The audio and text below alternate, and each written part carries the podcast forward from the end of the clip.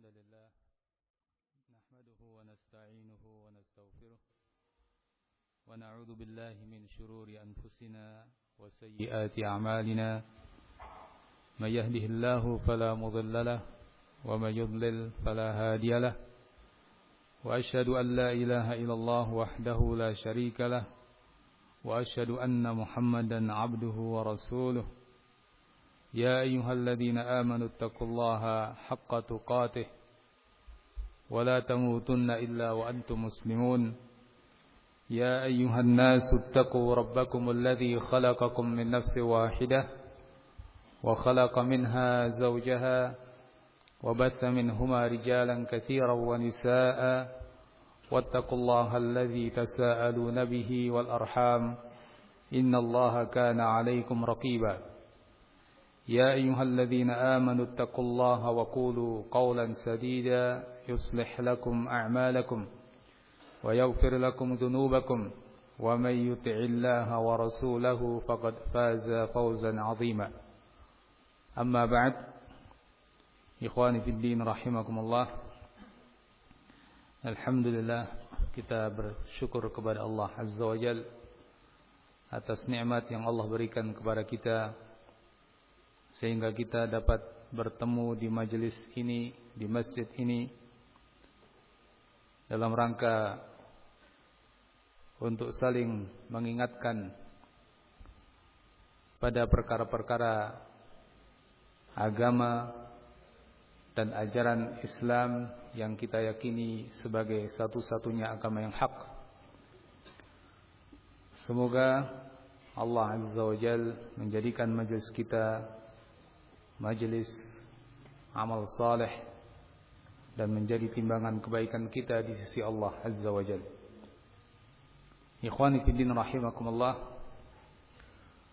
Di antara yang perlu saya ingatkan diri saya dan antum semuanya adalah salah satu ibadah yang sangat besar yaitu at-tawakkul 'ala Allah bertawakal kepada Allah satu-satunya. Tawakal kepada Allah Azza wa Jal merupakan ibadah yang sangat besar. Sampai dikatakan oleh seorang tabi'in Sa'id ibn Jubair rahimahullah At-tawakkul 'ala Allah jima'u al-iman. Sesungguhnya bertawakal kepada Allah Azza wa Jalla merupakan pokok dari keimanan. Ikhwani fiddin rahimakumullah. Apa yang beliau sampaikan bahwa tawakal merupakan pokok dari keimanan. Karena memang tawakal adalah ibadah yang sangat besar kepada Allah Azza wa Jalla.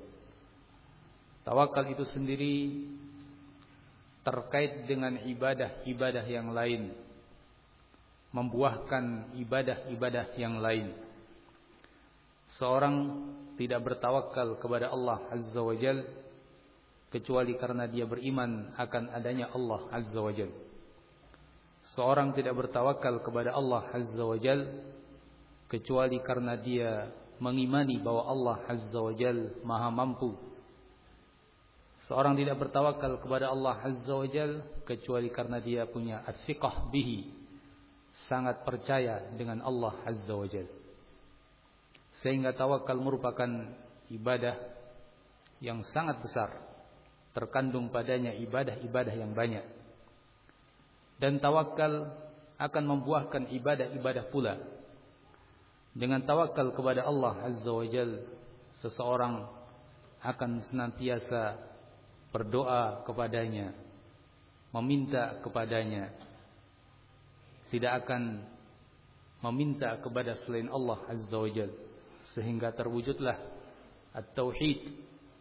Tauhidullah dalam jiwa seorang yang bertawakal kepada Allah Azza wa Jal. Ikhwani fillah rahimakumullah sehingga tawakal merupakan salah satu ciri yang utama bagi seorang mukmin yang membuktikan keimanannya. Allah Azza wa Jalla telah mengatakan dalam ayatnya pada surat Al-Anfal ketika mensifati kaum mukminin wa ala rabbihim yatawakkalun. Alladzina idza dzukirallah wajalat qulubuhum wa idza tuliyat alaihim ayatuhu zadatuhum imana wa ala rabbihim yatawakkalun.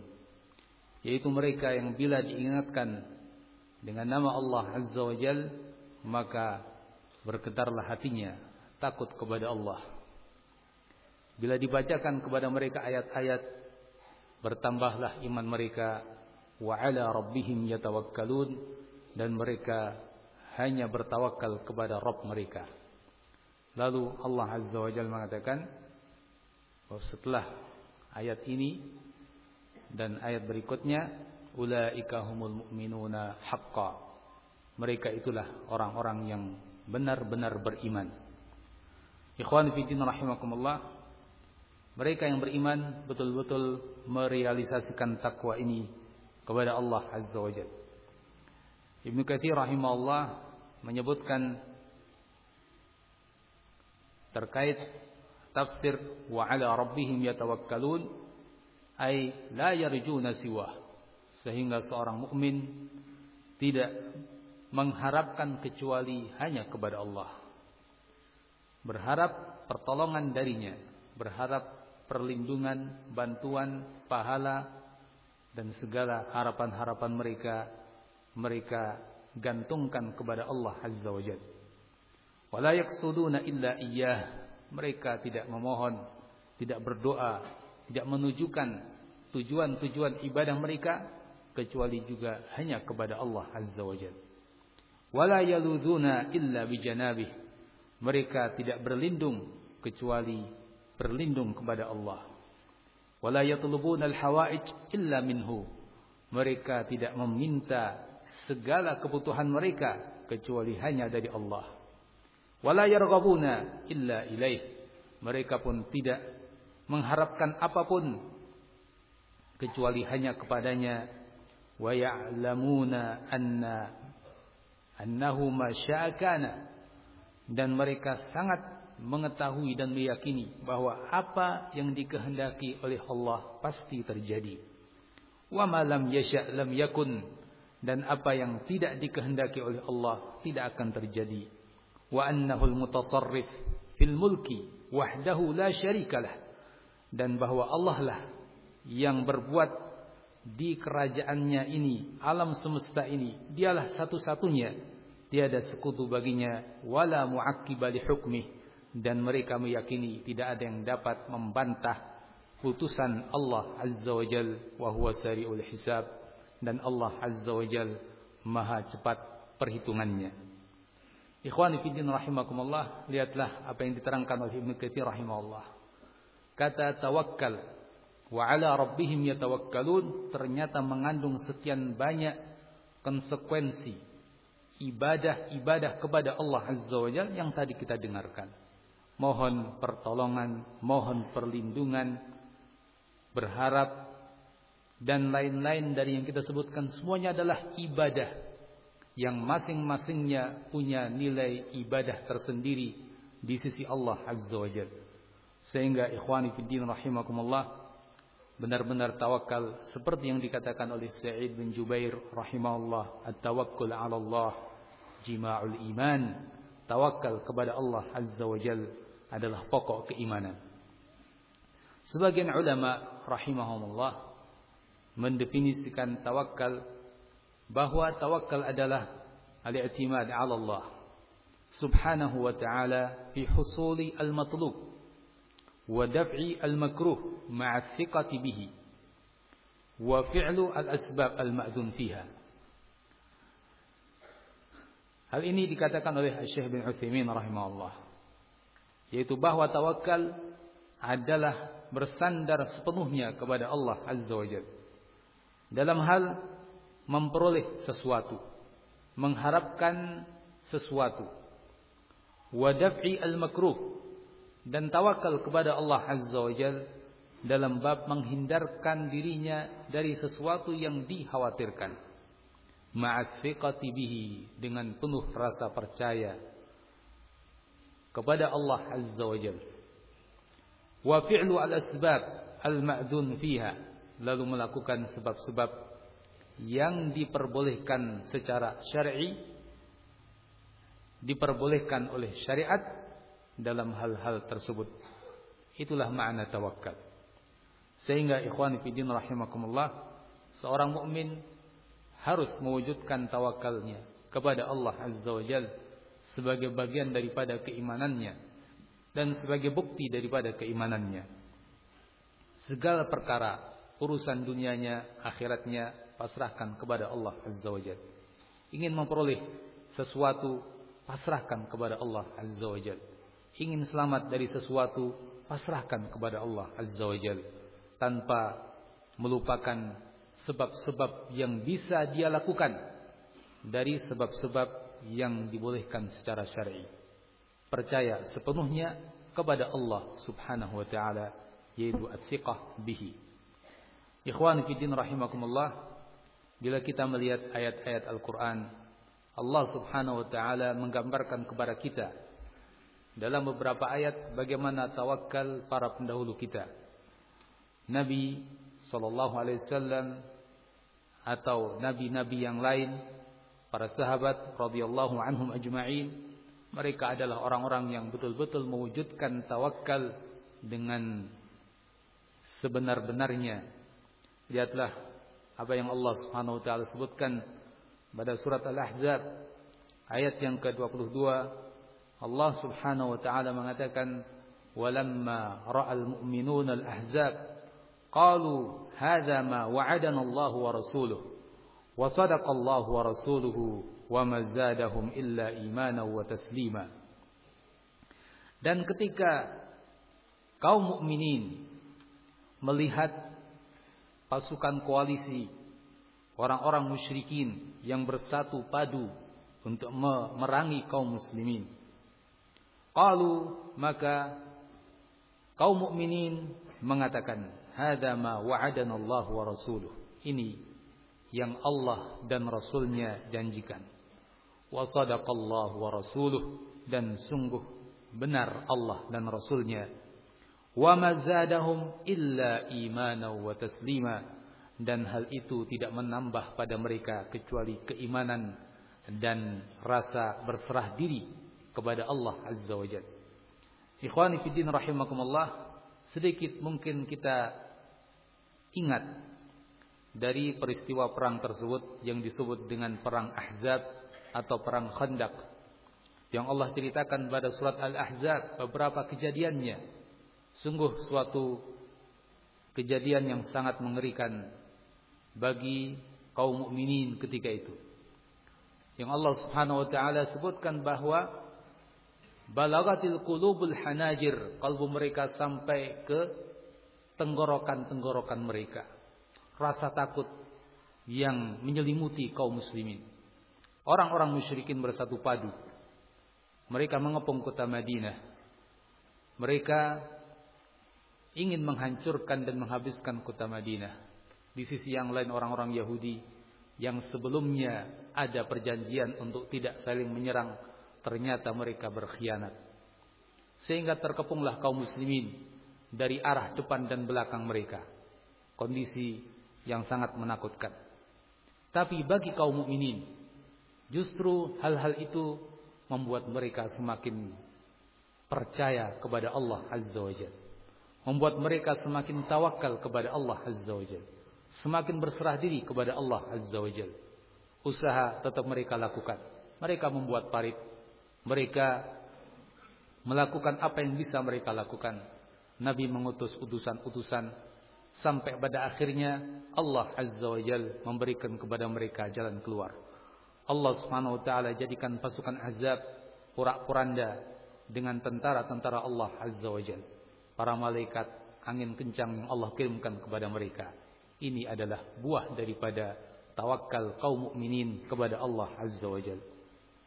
Ikhwani fi din rahimakumullah. Pada kejadian yang lain Allah Subhanahu wa taala juga menceritakan yaitu pada surat Ali Imran ayat 173 dan 174 Allah Azza wa Jalla berfirman alladzina qala lahumun nas innan nasa qad jama'u lakum fakhshawhum fazadahum imana qalu hasbunallahu wa ni'mal wakil fanqalabu bi ni'matin minallah wa fadl lam yamsashum su' wattaba'u ridwanallah wallahu dzu fadlin 'adzim alladzina qala lahumun nas yaitu orang-orang yang berkata kepada mereka seseorang innan nasa qad jama'u lakum. Sesungguhnya mereka itu orang-orang yakni Quraisy telah berkumpul untuk memerangi kalian. Fakhshawhum. Maka takutlah kalian kepada mereka orang-orang Quraisy tersebut. Fazadahum imana. Justru itu menambah bagi mereka keimanan. Wa qalu hasbunallah. Dan mereka mengatakan cukup bagi kami Allah. Wa ni'mal wakil. Dan Allah sebaik-baik zat yang dipasrahi segala urusan kita. Fanqalabu bi ni'matin minallah. Maka mereka pun kembali dengan nikmat dari Allah wa fadl dan keutamaan dan karunia darinya. Lam yamsashum su tidak menimpa mereka keburukan apa pun. Wattaba'u ridwanallah dan mereka mengikuti keridhaan Allah azza wajal wallahu dzu fadlin azim dan sungguh Allah azza wajal zat yang memiliki karunia yang besar. Ayat ini terkait dengan kejadian lain yang menimpa Nabi sallallahu alaihi wasallam dan para sahabatnya yaitu setelah perang Uhud perang Uhud juga suatu peperangan yang cukup dahsyat bagi kaum mukminin kita telah mengetahui apa yang terjadi secara global pada perang Uhud. Nabi sallallahu alaihi wasallam terluka dengan luka yang cukup parah. 70 para sahabat wafat ketika itu. Sehingga mukminin yang lain juga merasakan begitu berat dengan luka-luka yang mereka derita selama perang Uhud tersebut. Kembalilah mereka dari Uhud ke Madinah namun ternyata dalam waktu yang tidak lama mereka mendapatkan ancaman kembali. Orang-orang musyrikin merasa bahwa ini merupakan kesempatan untuk menghabisi kaum muslimin. Ketika kaum muslimin terluka parah, mereka ingin kembali ke kota Madinah untuk sekaligus menghabisi kaum muslimin. Datanglah berita dari seseorang mengabarkan kepada kaum muslimin bahwa orang-orang musyrikin Quraisy mereka telah bersiap siaga mereka telah berkumpul untuk kembali datang ke Madinah dan menghancurkan kaum muslimin. Ikhwani fiddin rahimakumullah, apa sikap mereka yang bertawakal kepada Allah? Apakah mereka kemudian takut? Apakah kemudian mereka putus asa? Apakah kemudian mereka tidak terima dengan Islam dan tidak terima dengan ketetapan Allah Azza wa Jal? Tidak. Justru mereka bertambah iman mereka. Justru mereka semakin tawakal kepada Allah Azza wa Jal. Itulah iman. Itulah kaum mukminin. Allah Azza wa Jal mengatakan dalam ayat yang tadi kita baca. Fazadahum imana. Maka bertambahlah iman mereka. Wa qalu hasbunallah. Dan cukup bagi kami Allah. Wa ni'mal wakil dan Allah sebaik-baik zat yang dipasrahi urusan. Al-Kafil, Al-Hafid, dialah yang menjamin, dialah yang melindungi. Dan Allah Azza wa Jalla telah memberikan jaminan, "Wa may yatawakkal 'ala Allah fahuwa hasbuh." Dan barang siapa yang bertawakal kepada Allah Azza wa Jalla, maka Allah akan mencukupinya. Ai kafihi. Allah akan melindunginya Allah akan menjaga dari segala mara bahaya. Maka itulah yang diyakini kaum muslimin. Para sahabat radhiyallahu anhum ajma'in. Mereka semakin kokoh dalam iman. Mereka semakin tawakal kepada Allah Azza wa Jal. Bahkan apa yang mereka lakukan setelah mendengar ancaman itu. Bukannya mereka menunggu dan menanti kedatangan orang-orang musyrik.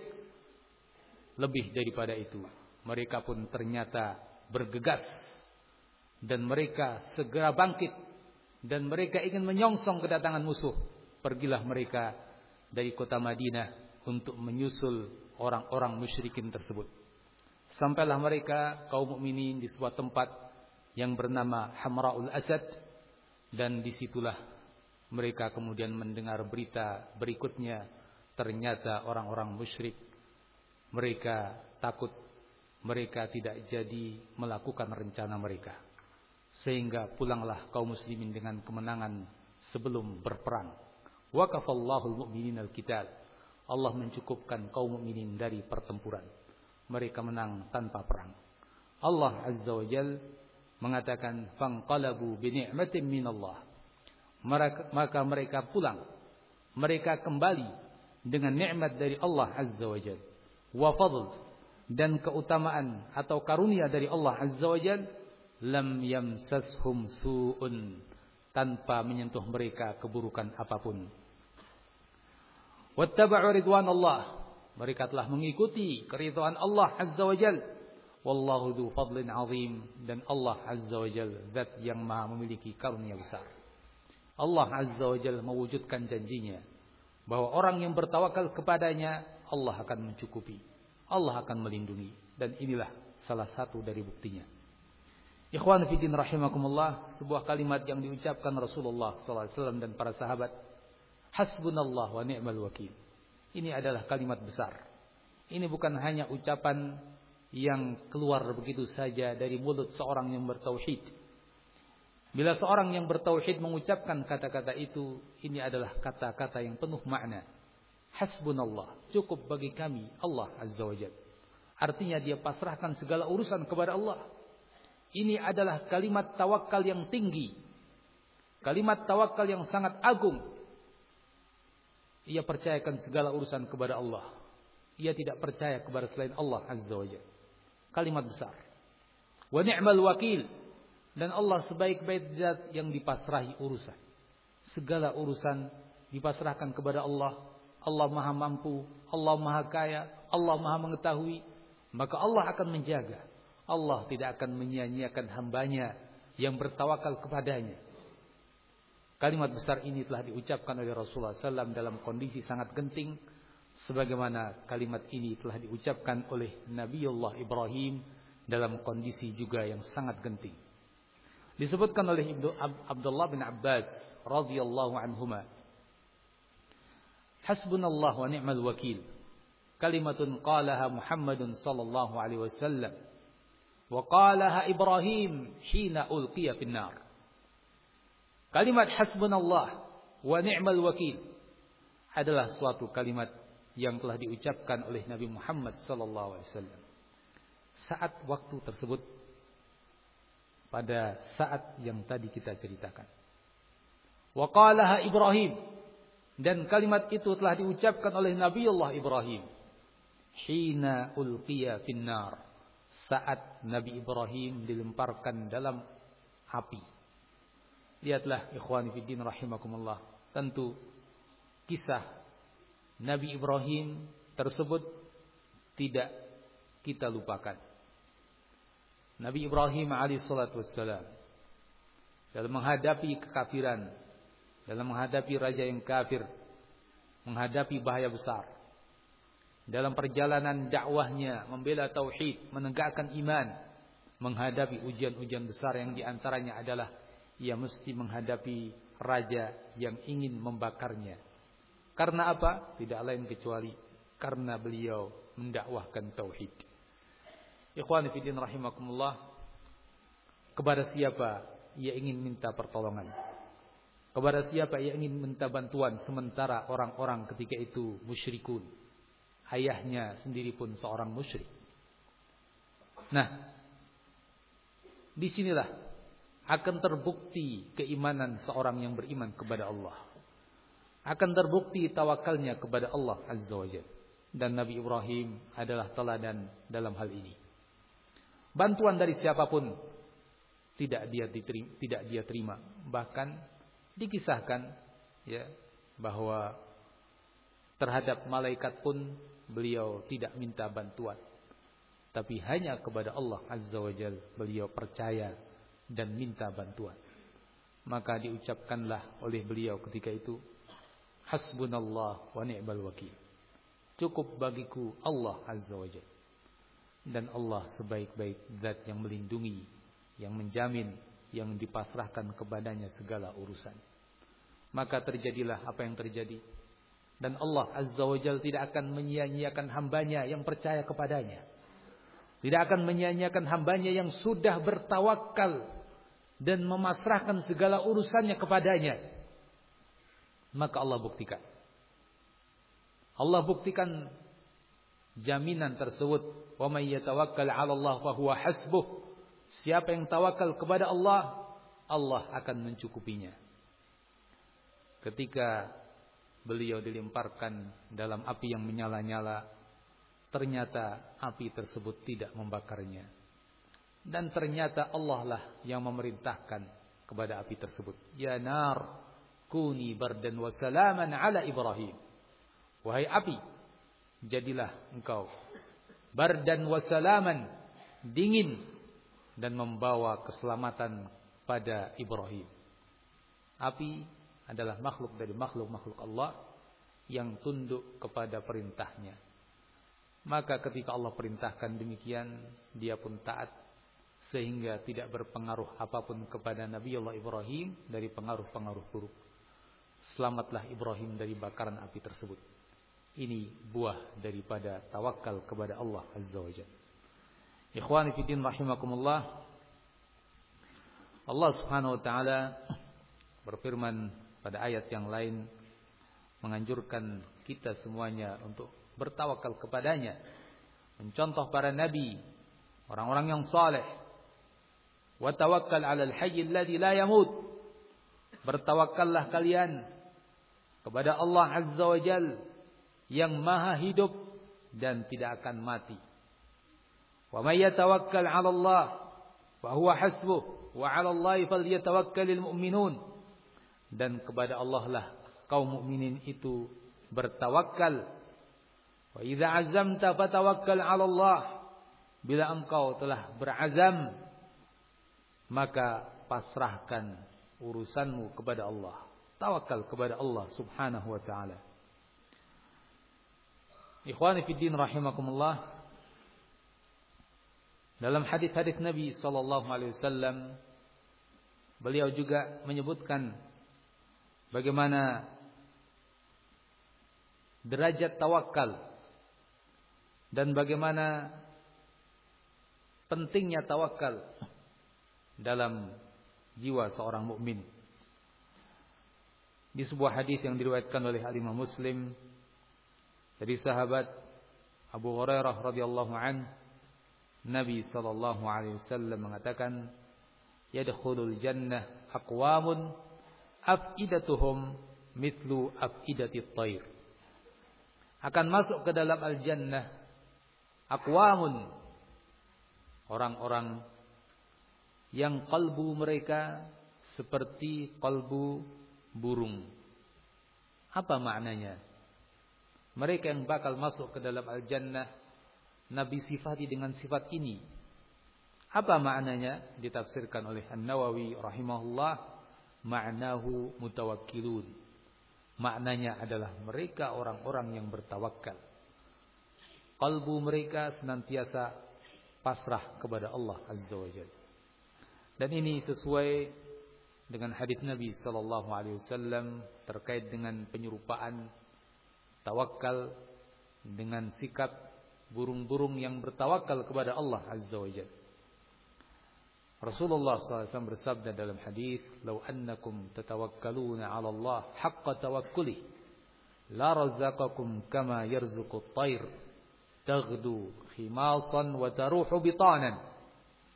Lau annakum tatawakkaluna 'ala Allah, seandainya kalian bertawakal kepada Allah Azza wa Jalla, haqqa tawakkuli, dengan sebenar-benar tawakal, la razaqakum kama yarzuqu at-tayr tentu Allah akan memberikan rezeki kepada kalian sebagaimana Allah memberikan rezeki kepada burung-burung.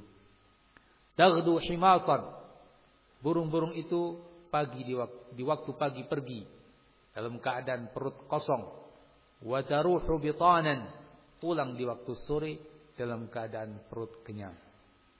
Ikhwani fiddin rahimakumullah. Nabi SAW menggambarkan Bagaimana tawakal pada hewan tersebut yang ia tidak punya kemampuan kecuali kemampuan yang terbatas. Kemampuan manusia jauh lebih tinggi daripada burung-burung tersebut. Tapi burung-burung itu ternyata lebih tawakal daripada banyak manusia. Dia tidak menyimpan makanan. Dia tidak menyimpan apa-apa. Rumahnya seperti yang kita tahu. Ya, tidak ada apa-apa di sana. Di waktu pagi dia pergi dalam keadaan perut kosong. Dia pun mungkin tidak tahu mau ke mana dan akan dapat apa. Dia pergi mencari makan. Tapi begitulah kehidupannya tiap hari dan selalu dapat makanan. Selalu dapat kecukupan. Bahkan ketika dia mesti memberi makan kepada anak-anaknya, ia pun dapat memberi makan anak-anaknya. Nah, ikhwani fiddin rahimakumullah, hadis tersebut terkandung padanya anjuran untuk tawakal dan agar kita melihat, merenungi, mengambil pelajaran bagaimana tawakalnya hewan tersebut. Manusia punya kemampuan yang lebih. Nah, apakah manusia akan bertawakal sebagaimana burung-burung tersebut? Kalau mereka bertawakal kepada Allah Azza wa Jal, Allah jamin la razaqakum kama yarzuqut tayr. Allah pasti akan memberikan rezeki kepada kalian. Pasti. Ini janji dari Nabi sallallahu alaihi wasallam dan beliau tidak akan berdusta. Beliau tidak berdusta. Beliau membawa wahyu dari Allah Azza wa Jalla. Pasti Allah akan memberikan rezeki kepada kalian. Nah, ikhwani fiddin rahimakumullah. Kalau begitu yang lebih perlu kita pertanyakan pada diri kita adalah sejauh manakah tawakal kita kepada Allah. Kalau kita bertawakal, Allah tidak akan menyelisihi janjinya. Pasti kita akan mendapati janji-janji Allah tersebut. Ikhwan fiddin rahimakumullah, kalau begitu dalam dua hadis ini Nabi wasallam memberikan kepada kita keterangan tentang kebaikan bagi mereka yang bertawakal kepada Allah Azza wa Jal, baik urusan duniawi maupun ukhrawi. Dalam urusan duniawi seperti yang kita dengar tadi, Allah pasti akan memberikan rezeki. Dalam urusan ukhrawi, Nabi menyebutkan akan masuk ke dalam al-jannah orang-orang yang kalbu mereka seperti kalbu-kalbu burung tersebut. Ikhwani rahimakumullah.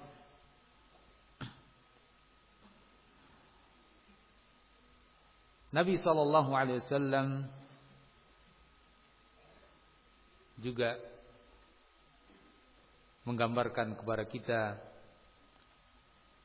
suatu contoh tawakal beliau yang juga berbuah kebaikan yaitu keselamatan dari mara bahaya. Suatu saat Nabi SAW ketika singgah di suatu tempat beliau dan para sahabatnya para sahabat berpencar masing-masing sesuai dengan kepentingannya dan Rasulullah saat itu sendirian tidur. Beliau meletakkan pedangnya dan beliau tinggal istirahat. Ternyata ada seorang Arab Badui yang kafir dengan diam-diam mengambil pedang Rasulullah sallallahu alaihi wasallam lalu menghunuskannya lalu mengancam Rasulullah SAW dengan pedang tersebut dengan tiba-tiba. Nah, bisa kita bayangkan kalau hal itu menimpa diri kita, terkagetkan dari tidur kita dan ternyata di hadapan kita sudah pedang yang terhunus diiringi dengan ancaman Ketika itu si Arab Badui mengatakan, "Man yamna'uka minni ya Muhammad?" Wahai Muhammad, siapa yang akan melindungi engkau dariku? Hanya ada mereka berdua. Tapi lihatlah jawaban Rasulullah SAW. Jawaban yang singkat, tapi penuh dengan makna, yaitu tawakal kepada Allah Azza wa Jalla. Nabi hanya mengatakan Allah. Nabi hanya mengatakan Allah yakni hanya Allah yang melindungi aku. jawaban yang penuh dengan tawakal kepada Allah Subhanahu wa taala. Nabi tidak takut. Nabi tidak berusaha untuk lari ya dari si Arab Badui tersebut. Nabi dengan tenang dan penuh tawakal menjawab bahwa Allah yang akan melindungi. Lihatlah buah daripada jawaban Rasulullah sallallahu alaihi wasallam. Ternyata pedang tersebut akhirnya terjatuh. Justru si Arab Badui tersebut yang ketakutan. Sehingga pedang terjatuh dari tangannya. Akhirnya Rasulullah sallallahu alaihi wasallam mengambil pedang tersebut dan bergantilah posisi itu. Kemudian Nabi SAW mengatakan, Man yamna'uka minni. Sekarang siapa yang akan melindungi kamu dariku? Si Arab Badui bukan orang yang beriman kepada Allah Azza wa dengan iman yang benar. Akhirnya dia tidak bisa menjawab kecuali hanya minta kepada Nabi, "Kun khaira akhid." Jadilah engkau wahai Muhammad sebaik-baik orang yang mengambil pedang itu. Nabi SAW tidak kemudian menebas orang tersebut dengan pedangnya atau melukainya. Nabi minta dia supaya masuk Islam. Nabi katakan tasyhadu an la ilaha illallah wa anni rasulullah. Apakah kamu mau bersaksi la ilaha illallah dan bahwa aku adalah Rasulullah? Ternyata dia juga tidak mau bersaksi dengan syahadatain tersebut ia mengatakan la, tidak. Tapi saya berjanji saya tidak akan memerangimu dan tidak akan membantu orang-orang yang memerangi kamu. Akhirnya Nabi SAW mencukupkan dengan itu dan dibiarkan dia pergi. Nah, ikhwan fillah rahimakumullah, lihatlah di sini dalam kisah ini yaitu sikap tawakal Nabi sallallahu alaihi wasallam yang begitu tinggi. Tawakal kepada Allah Azza wa Jalla, memasrahkan urusan kepada Allah Subhanahu wa taala. Ikhwani fi din rahimakumullah. Di samping apa yang tadi kita baca, Nabi SAW juga mengajarkan kepada kita doa-doa yang isinya adalah tawakal kepada Allah Azza wa Jalla. Doa-doa tersebut sangat penting untuk kita amalkan sebagai wujud dan upaya tawakal kita kepada Allah Azza wa. Di antara doa tersebut adalah doa sebelum tidur yang insyaallah sebagian antum telah menghafalnya. Doa yang kandungannya adalah tawakal kepada Allah sehingga mestinya ketika orang membacanya, membacanya pun dengan meresapi maknanya. Bukan hanya lewat begitu saja pada lisannya. Yaitu Allahumma aslamtu nafsi ilaik. Ya Allah, kupasrahkan diriku kepadamu. Wajjahtu wajhi ilaik. Kuhadapkan wajahmu kepadamu. Wa fawwattu amri ilaik dan kuserahkan urusanku kepadamu. Wa alja'tu dhahri ilaik dan kubaringkan punggungku kepadamu. Raghbatan wa rahbatan minka. Raghbatan wa rahbatan ilaik. Dengan penuh harapan dan takut kepadamu. La malja'a wa la minja minka illa ilaik. Tiada tempat berlindung dan tempat keselamatan darimu kecuali kepadamu juga. Amantu bi kitabika alladhi anzalta wa nabiyyika alladhi arsalta. Aku beriman dengan kitabmu yang engkau turunkan dan nabimu yang engkau utus. Ini adalah doa sebelum tidur. Dari apa yang kita dengar tadi, kita mengetahui bahwa doa tersebut ungkapan tawakal kita kepada Allah. Kita tidur kita nggak tahu apakah kita akan hidup kembali dari tidur kita yang Allah sebut tidur kita adalah wafat. Ya, atau seseorang dengan tidurnya akan lanjut kepada wafat yang sesungguhnya. Saat dia tidur dia nggak tahu siapa yang di sekitarnya. Ada saja orang yang mungkin akan berbuat jahat kepadanya atau kepada harta bendanya. Maka doa ini doa yang sangat tepat, doa yang sangat doa yang sangat bermanfaat bagi seorang yang ingin tidur bertawakal kepada Allah Azza wa. Maka tentu yang diinginkan adalah membacanya dengan penuh menghayati maknanya sehingga ia betul-betul tawakal kepada Allah Azza wa memasrahkan urusannya kepada Allah Azza wa maka kata Rasulullah SAW kalau engkau baca itu in mitta lalu engkau mati